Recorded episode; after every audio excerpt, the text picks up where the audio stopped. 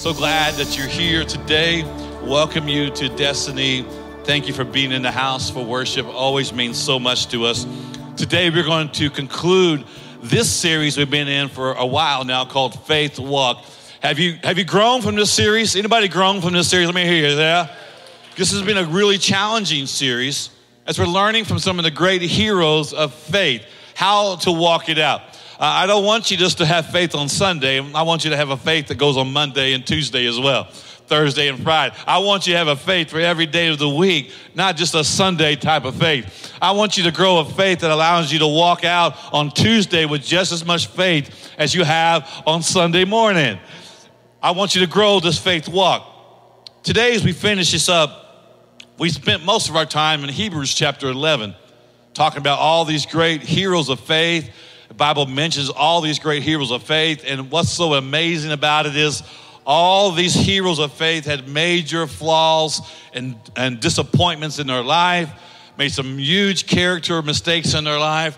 But the Bible doesn't focus on those mistakes, it focuses on their faith. It's because of their faith that they made the Hall of Fame of faith because of their faith, we're still talking about them and learning from them today. The Bible celebrates our faith, it doesn't celebrate our failures. And so you need to get that out of your mind today that God wants you to quit celebrating your failures and start celebrating your faith and what Jesus did for you on the cross. Today, we're going to go to Hebrews 12. It kind of wraps up all this Hebrews 11 and tells us how to summarize what we just read all through this series on Hebrews 11. Hebrews 12, 1 and 2 says it like this Therefore, since we are surrounded in the grandstands by such a huge crowd of witnesses to the life of faith, the people we just talked about, these Hall of Famers, they're watching us now in the grandstands. They're watching us live out our life of faith. Let us strip off every weight that slows us down, especially the sin that so easily trips us up. And let us run with endurance the race God has set before us. We do this by keeping our eyes on Jesus, our champion. He's the champion, the author, who initiates and perfects our faith. Because of the joy awaiting him, he endured the cross, disregarding its shame. Now he is seated in the place of honor beside God's throne. Today we're talking about Jesus as the ultimate hero. He becomes the last person in this Hall of Fame of faith, and rightly so. He's above all the rest of them. He's not included in chapter 11, he gets his own chapter in chapter 12 because he is our hero. Jesus is the author of our faith. He's the one why we have faith. Without him, there is no faith. So the author paints this picture of this great grandstand of faith. All these heroes we've been talking about, they're sitting on the grandstands watching us in our life. All of them.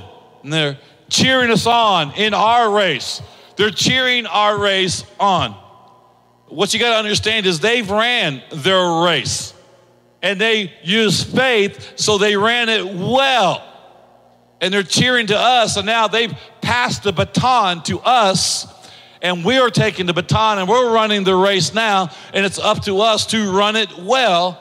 This faith race we're in, this faith walk we're in.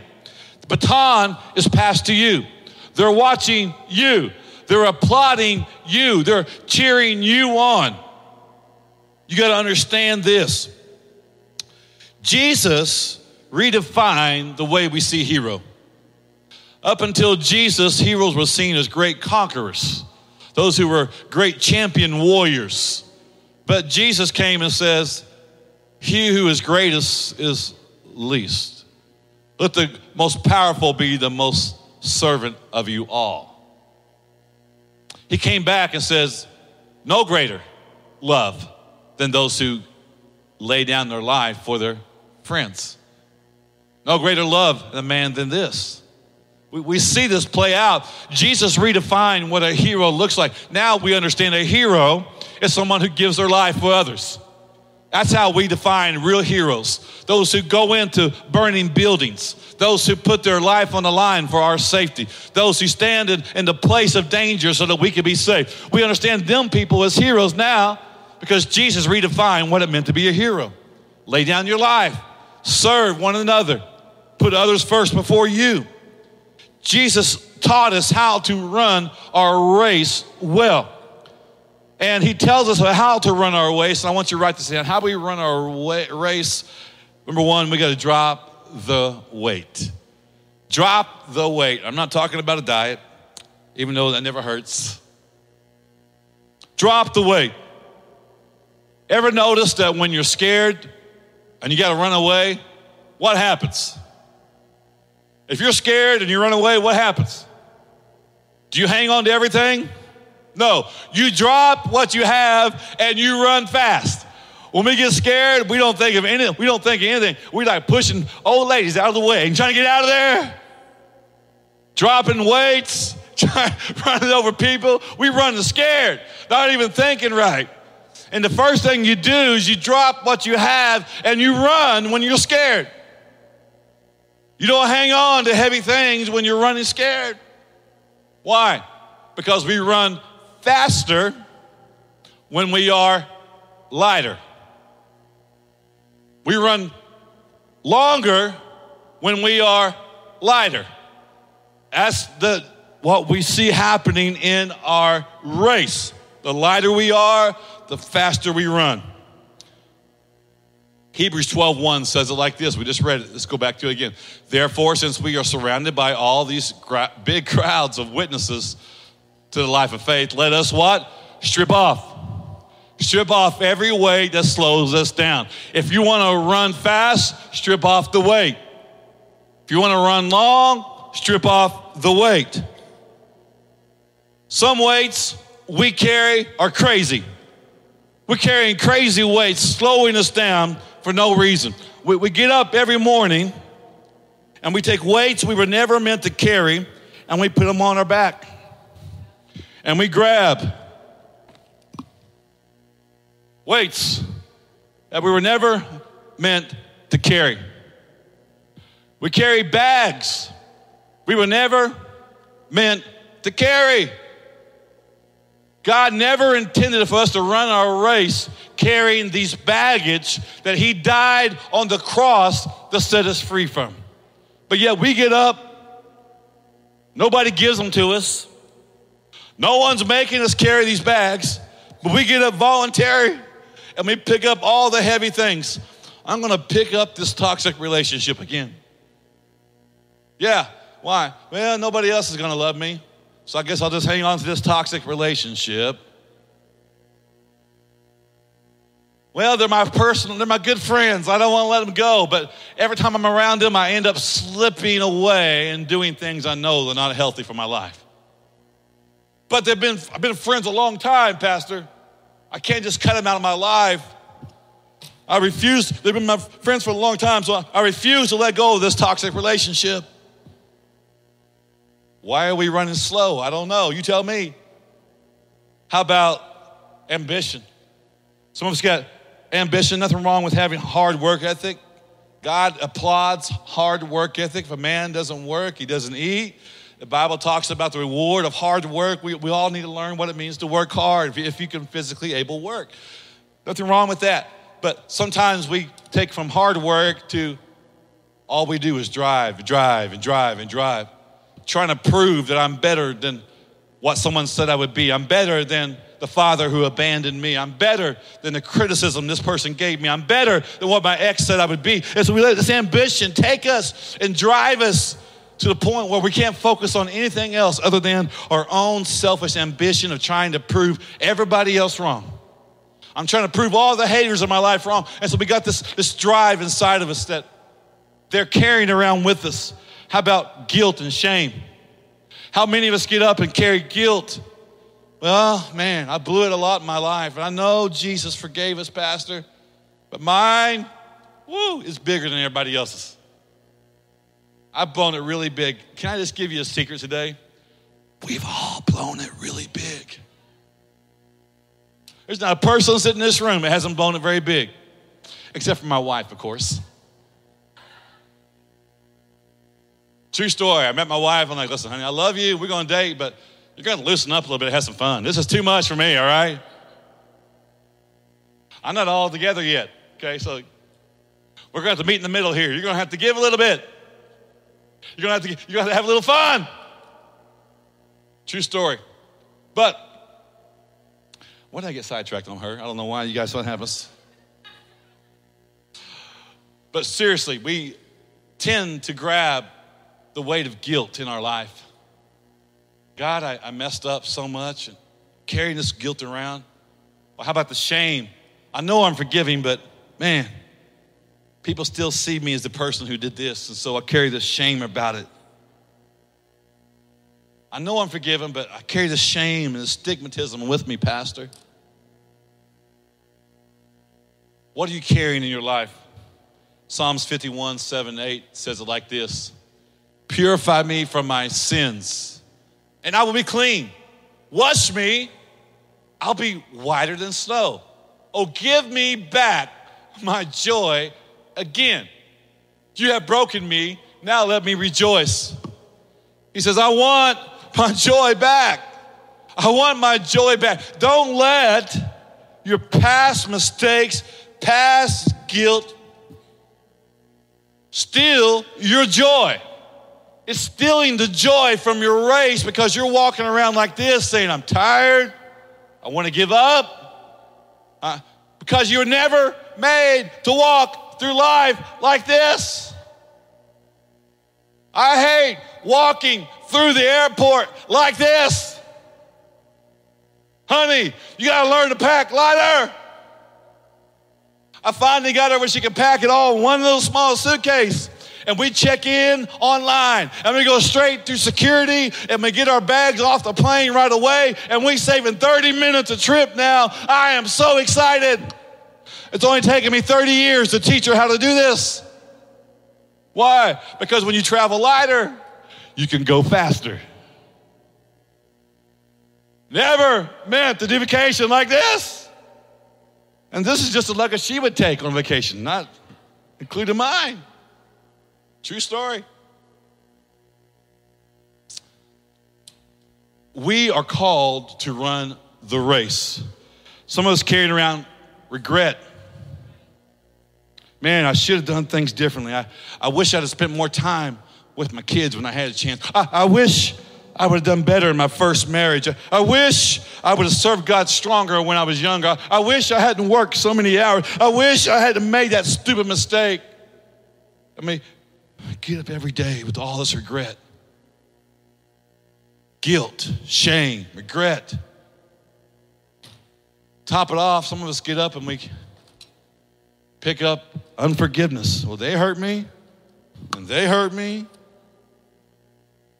And I walk my life in all this hurt. No, they hurt me. I can't let this go. They don't deserve forgiveness. They don't deserve forgiveness. So I'm not letting it go. But I don't understand why I'm so tired all the time. I don't understand why I have no spiritual endurance. I don't understand why my, my race is so slow. Could it be you're carrying things you were never designed to carry? See, forgiving people doesn't say you deserve forgiveness. Forgiving people says, God, you forgave me when I didn't deserve it. So I'm going to take the people who hurt me, I'm going to place them in your hands and let you deal with them. I'm not going to be a prisoner to that any longer. They've held me back way too long. They've slowed me down way too long. So I'm releasing them to you, and I'm going to run my race now free because you've healed me, you've forgiven me, and God, you will deal with them however you seem necessary. That sets me free. How can you forgive today? Who are you not forgiving today? And then you got to learn to run with endurance. Run with endurance. Look what Hebrews 12 1s, go back to again. And let us now run with, come on, let's say it together. Run with endurance the race God has set before us. God wants you to run with endurance. Why would He be telling them to run with endurance? Because people were giving up. That's why this message was necessary. When Paul wrote this message, he was saying, Listen, some of you are giving up. Don't give up. Run with endurance. The reason he said this is because people were stopping. They were hanging on to religious traditions. This is too hard. My family doesn't like what I'm doing. I'm getting religious persecution. I'm not, I thought I was going to be blessed, and now I'm getting persecuted. People stop and getting too hard, hanging on to religious things in their life, hanging on to hurt and guilt. And they're quitting.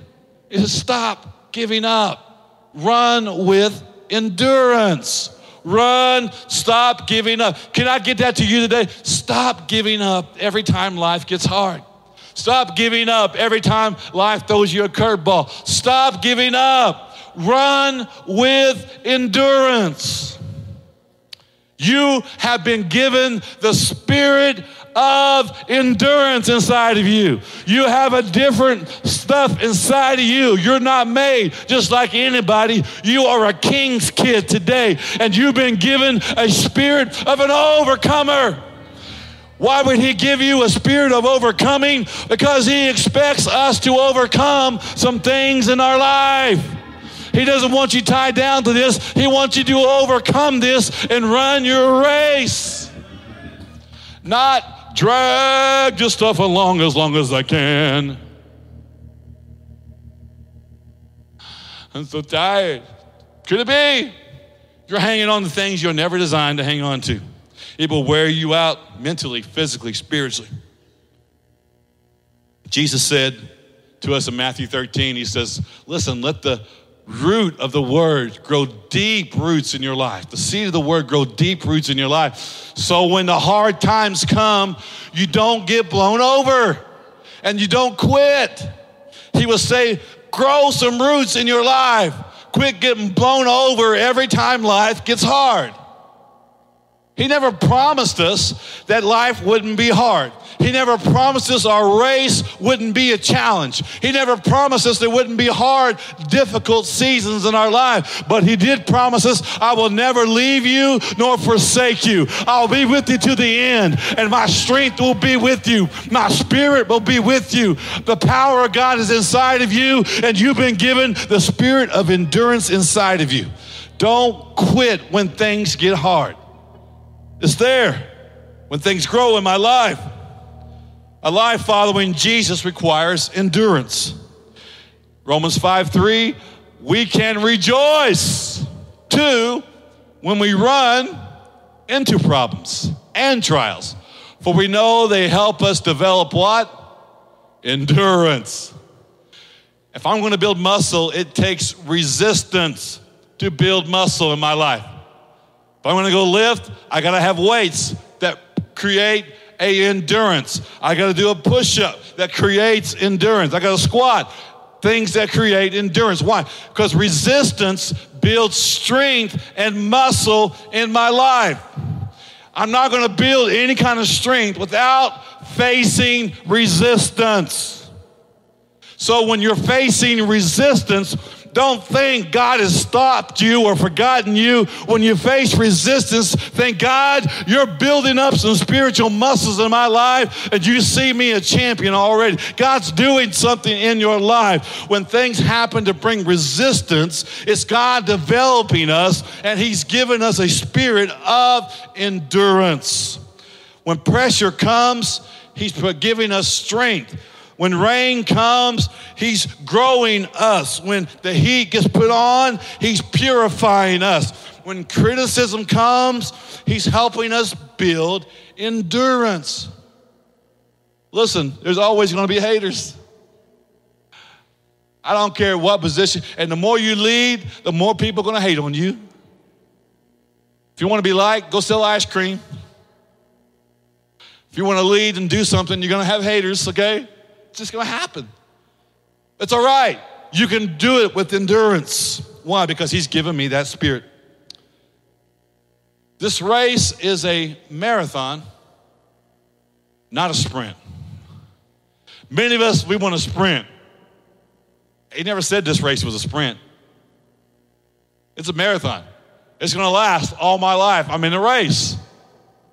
All my life, I'm in this race. I'm, if you're breathing, you're still in this race. So buckle up. It, it's not a sprint, it's an endurance race. That's what the race is. It's, it's an endurance race. It's not a speed race. And some of us here, we're really, really competitive. Some of us here, we get really competitive. Not to name any names. Johnny. Some of you are really, really competitive. Some of you always keep a score. Jana. Some of you are always really, really competitive. And what happens is this we want to run our race based off of you. I'm trying to beat Johnny. I'm trying to beat Jana. I'm trying to beat Joe. And we're always trying to run our race off of somebody else. Let me tell you, if you do that, you're going to live your life exhausted. Because somebody's always going to run it faster than you. Somebody's always going to run it better than you. Somebody's always going to get more likes than you. I can post something that's life changing information that would transform someone's life spiritually and totally around, and I might have 35 people like it. My son can post a video about taking pictures and swaying like this and get 350,000 likes. I'm Like, What's going on here? I don't understand this. You're sending people to hell with these pictures. I'm over trying to send people to heaven, son. You're getting 350,000 people likes. I can't run my race compared to him. I can't, you can't run your race compared to me. Understand this. We are running against this. Look at this, write this down. We are racing against ourselves. We're racing against ourselves. That's who I'm racing against. So when you brush your teeth in the mirror tomorrow, look at that person and say, I'm running against you. I'm not running against anybody else today at work, at my school, in my family. I'm running my race against me. And as long as I don't give up, that's the only way I can lose this race is when you give up. The only way to lose this race is to give up. I ain't running no more. I quit. Then you lose. But as long as you stay, it don't make a difference if you're walking your race like this. Just don't give up. Keep going forward. Some of you are going to have some good days and you're going to, you're going to run a little faster than others. That's great. Don't give up. It's an endurance thing. And the last thing is this fix your eyes on the finish line. Keep your eyes on Jesus. Keep your eyes on Jesus. Hebrews 12, 2 and 3. We do this by keeping what? Our eyes on Jesus. He's the champion who initiates and perfects our faith. Because of the joy awaiting him, he endured the cross, disregarding its shame. Now he is seated in the place of honor beside God's throne. Think of all the hostility he endured from sinful people. Then you won't become weary and give up. What's that mean? That means that when I feel like giving up, I remember what Jesus went through. I remember that Jesus bore my shame. I remember that Jesus took my sins and he carried it on his back up Calvary's hill. He took it and allowed himself to be beaten in my place. He allowed the flesh to be ripped off his body for me. And when they mocked him, those, the very ones he was taking their luggage, taking their sin, their guilt, their shame, and he was carrying up the cross. All those he was carrying, they mocked him. Crucify him, crucify him. They spit on him, they mocked him. All those who did this, he did it anyway. And he kept his eyes on the prize. You know what his eyes was? Me and you. He didn't think about his pain. He thought about our gain. He thought about what you and I are going to receive from him doing this. So, in spite of all that, he kept his eyes on the prize. His eyes were fixed on us. Father, they, they need forgiveness. They're mocking me, but they know not what they do. Father, forgive them. He kept, her, he kept his eyes on us the whole time as he hung upon the cross. He kept his eyes on us, not on the haters not on the mockers, not on the distractors. He, he kept his eyes on us and allowed him to endure to the very end. Father, I place my spirit into your hands, my will. Yours be done. The reason why he endured is he kept his eyes on me. And now, you and I can lay aside our guilt, our shame, our sin, our unforgiveness, our pride, our arrogance. We can lay it aside. He kept his eyes fixed on me and endured. Now I keep my eyes fixed on him. And this is how I endure. Jesus, your calling is greater than anything else. Jesus, your affirmation is all I need. I don't need the affirmation from all everybody else. You've already affirmed me. My eyes are fixed upon you. Jesus, I, I'm forgiving because you first forgave me. So I'm going to forgive people who don't deserve it because that's the way you forgiven me. I'm keeping my eyes locked upon Jesus. I don't give up. I endure. Father, I thank you for your word, which brings life. I thank you for your word, which brings freedom. Real freedom starts in relationship with Jesus. That's where the race starts. You can't even get into the race until you accept Jesus. If you're here today you never accepted Jesus Christ as your Lord and Savior, we're not going to do anything to single you out. We're not going to embarrass you, I promise you. Nobody's looking at me right now. But if that's you, you say, I'm ready to get into the race. I'm ready to make Jesus my Lord. Can you just raise your hand? Let me see it where you're at this morning. Let me see if that's you. Thank you. Anybody else want to join them? Thank you. Keep it high where I can see it. I want to make sure I didn't miss anybody. Thank you. If you prayed that prayer today, I want you to, if you lift your hands, I want you to pray this prayer after me. Say, Dear Jesus, forgive me my sins. Thank you for dying on the cross for me. I believe you are the Messiah God's only son. And from this day forward, I'm going to live for you and I'm going to follow you all of my days. In Jesus' name. If you prayed that prayer for the first time, we say, Welcome to the family of God. Come on, give him a big hand clap.